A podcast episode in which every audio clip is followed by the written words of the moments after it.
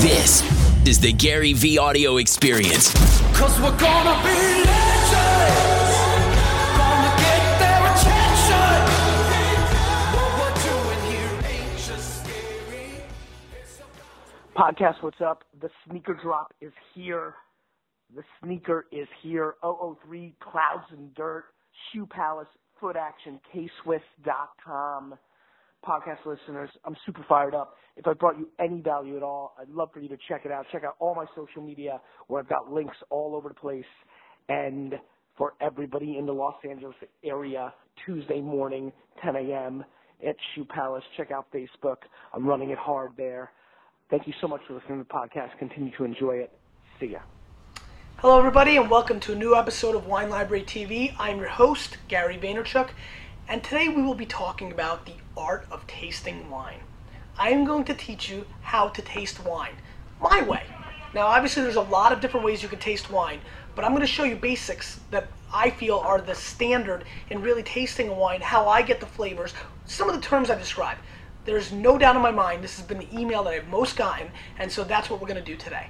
Now, we're going to use this wonderful wine from California, Eagle Point Ranch Syrah, mainly because it might be my favorite wine in the store right now for $15. We just got it in and I've been a huge fan of it. We're going to be promoting it later, but I'm not going to do much on the wine because really today it's about tasting wine. So, let's get into it. You grab a bottle of wine. You pour some into the glass. The first thing that I tend to do when looking at a wine is I give it a quick swirl. Always. I don't know why. Just give it a swirl. Sometimes on the table, it makes noise. And, you know, what I like to do is look at the color. Color is a huge factor in tasting wine. Wine comes visual, senses, and color is a huge factor. Color can tell you a whole lot. Now, with a red wine, you look for that really deep, dark color. Tends to make you think that there's a little bit more complexity in wine, a little bit more flavor. If you see lighter colors, a lot of times you might think it's a Pinot Noir, which has a lot of complexity as well. But you know, I, I always give a glance at the color. You know, with white wines, you see that golden color. Sometimes you see the pale white. Usually, the darker or the bigger you see the wine, the more full-bodied the wine is. So that's always opening move. Take a look at the color. I like to swirl, get the air in while I'm kind of analyzing the color quickly. By swirling the wine, you're able to, you know, break down the tannins and you're letting the air come in and kind of letting the flavors get out of the bottle. Obviously, you can decant as well. Basically, the next thing I do is I always kind of give it a quick little look inside, and then obviously one of the most, if not the most important part in tasting wine is that first initial sniff. I tend to like to put my nose completely into the glass, which, you know, you look around, you see a lot of people don't do that, you know, restaurants and things of that nature, but obviously, I'm going to tell you right now, that is the move. It is the crucial move in tasting wine. You get your nose completely in there, and you give it a very big sniff. Now, don't get silly and you're to start choking because some of the alcohol and the sugars are to get into your nose, but you give it a very serious sniff. And I tend to sometimes give it two, three, four, five sniffs. I sometimes go back to the whirl, back into the sniff. And uh, what I just did there right now, and wow, I wish she caught that. I wish I prepped it. You know, just from that little swirl in between those two sniffs, more flavor came in. So, you know, the more you can swirl it, the more you can sniff. You know, it's obvious to me. Now, the flavors you get are not completely as obvious. You hear me talk about blackberry and currant and cherry. It's not like smelling, you know, cherry pop or or blackberry soup or you know anything that would be specific to that flavor. It's more of a subtle flavor. You're going to always have those red wine or white wine flavors. You know, those standard flavors that if you're first getting into wine you smell. That's just a combination of oak and, and steel and barrels and just you know the, the overall flavors of each wine wherever the wine comes from. But when you first give it that smell, you're really just looking for those subtle flavors that you just may have not been able to get otherwise. With this wine, I get a little bit of black currant, a little bit of oak, a little bit of tobacco. Now, obviously, the more powerful your nose is, the better your sense of smell is, the less you have allergies. Right now, everybody in the store is sneezing all over the place. I have no allergies. I'm sure that's a major factor for me in being able to smell wine, but and taste wine. But the smell is huge. A lot of people don't take smell into account at all. And it's a huge mistake, and it's one of the factors why you're not tasting some of the flavors that you've you read about or you hear me mentioning. Next, I tend to like to look at the legs. And what the legs are is the oily residue that goes around the glass. Now, this is not a major thing. You know, 30, 40 years ago, this was a huge part of tasting wine. A lot of people would swirl, analyze the legs. You know, it's, it's a combination of the sugars and alcohols, you know, getting on the sides of glass. And if you have big, big legs, you would think it's a more massive wine or with wine with more alcohol or a little bit more serious it's just a little subtle thing I like to do. It kind of tells me where the wine is, you know, to me, body wise. You know, the more legs, the bigger, the darker the legs are, I tend to believe the wines are even more complex. But again, this wine has very little legs, and I know it's a big wine. So it's not a perfect science. It's just a part of the routine that I like to do. I think you'll get fun out of it. It's fun to look at the legs sometimes. It's just a clever little thing. But then once again, back into the nose. I try to get the nose as much as possible before I taste the wine it's really setting up the senses, the flavors. This is where I'm starting to get excited, and you get right into it. Now, here's where it gets really silly. To really taste wine,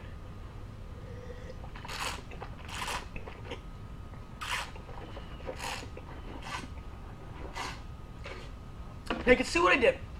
I sloshed the wine in my mouth. Now, my wife has a tough time with this, so we have to practice with water. And you can do that as well.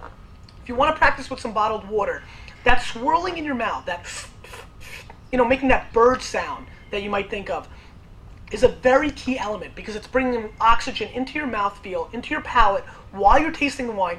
It lets some of the alcohol get out and more of the flavor kind of to stay in the fruit. It's a crucial move, and if you're completely into the tasting where you can't get the air into your palate, you need to practice. To me, it's an essential part. Other people will disagree. Again, this is really the way I like to taste wine, and a lot of the people that you know I sell wine to and grew up tasting wine with tend to do it this way. Again, I really believe heavily in getting the air into the palate. So once again,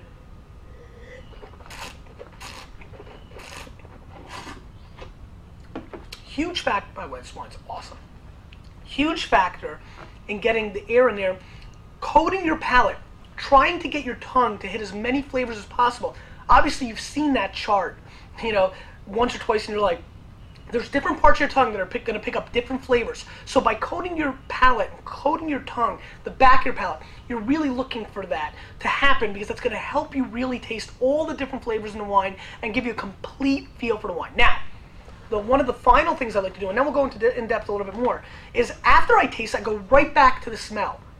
You know, kind of ties in all the flavors. You can get so much flavor from smelling the wine, then tasting it, and then back into the smell. You know, it's it's really kind of the pattern I like to stay in. It helps me kind of put everything together and get that final flavor that I'm looking for. Now, let's talk about the flavor you're tasting in your mouth and what you're doing with that mouthfeel. That initial blast of flavor from the wine is very crucial because that's that upfront fruit and it's your first impression. And you know, it's like a first date. It's like, hey, this is what it is.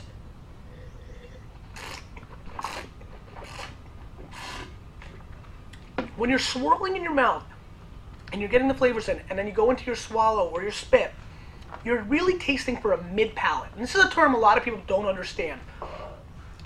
The best way I could say it is there's that initial flavor you get when you first put in your mouth, and then there's obviously the aftertaste, which is really the flavor that sums up for most wine people what a wine's about. That finish. Is it silky? Is it smooth? Is it tight? Is it dry? Is it bitter? For most people that are not extremely serious about wine, it's a quintessential, essential part of how they decide the wine is. And so, to me, it's very interesting that mid palate is something that most people don't pay attention to. The best way to describe the mid palate is the transition of flavors you're tasting in between that first taste and that final taste. You're going to really taste it as you're swallowing on your palate. Now, a lot of times you won't taste anything. That's because many wines are made very hollow. If you've ever seen that term, hollow or no mid palate, it's because there's really only two flavors, that beginning and end. But the really complex and interesting wines, and the wines that are values to me, wines like this that are better than what they're priced at, have that exotic, interesting mid palate, that extra flavor. Asian spice, pepper, some of these flavors that you hear referring to, they come in hard on the mid palate and they're very crucial to tasting wine. So,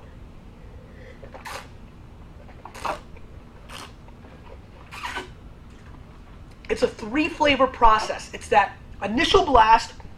What are you tasting as it's swirling in your mouth as you're about to go? And then when you spit or swallow the wine, that final flavor. It's a three step attack for me. And, and, and that's really how I like to taste wine. Now, we can really get into how do you pick up the flavors, how do you taste wines, but it comes down to a lot of visual, a lot of nose, a whole lot. And then finally, what you're tasting on the finish, back to the nose, just bringing all the flavors together, really focusing and not trying to outthink yourself. Let the flavors come to you. If you let the flavors come to you and you keep tasting wine, eventually you're going to really understand the different flavors and the different aspects of a wine. Back to this Eagle Point Ranch for a quick second. What I loved about it was that mid palate. Again, I was referring to that pepper, and this had it. Little clove, really interesting flavors. And that's what kind of makes it, for serious wine drinkers, I think, an interesting experience is that mid palate. It's such an essential thing. Try to find it. It's going to be hard in the beginning. Really focus on the nose. That I think is the essential thing if you leave with today. It's the nose. Get into it. A lot of people don't. A lot of people are like, and then get right into drinking and tasting. Obviously, the finish you're going to know about, but focus on the nose, focus on the mid palate. I think you're going to be well on your way to tasting wine in a different light. We'll see you next time on Wine Library TV. Hey guys, I hope you really enjoyed this episode of the Gary Vee Experience. Now go out and share this, pass it on, let me know what you thought.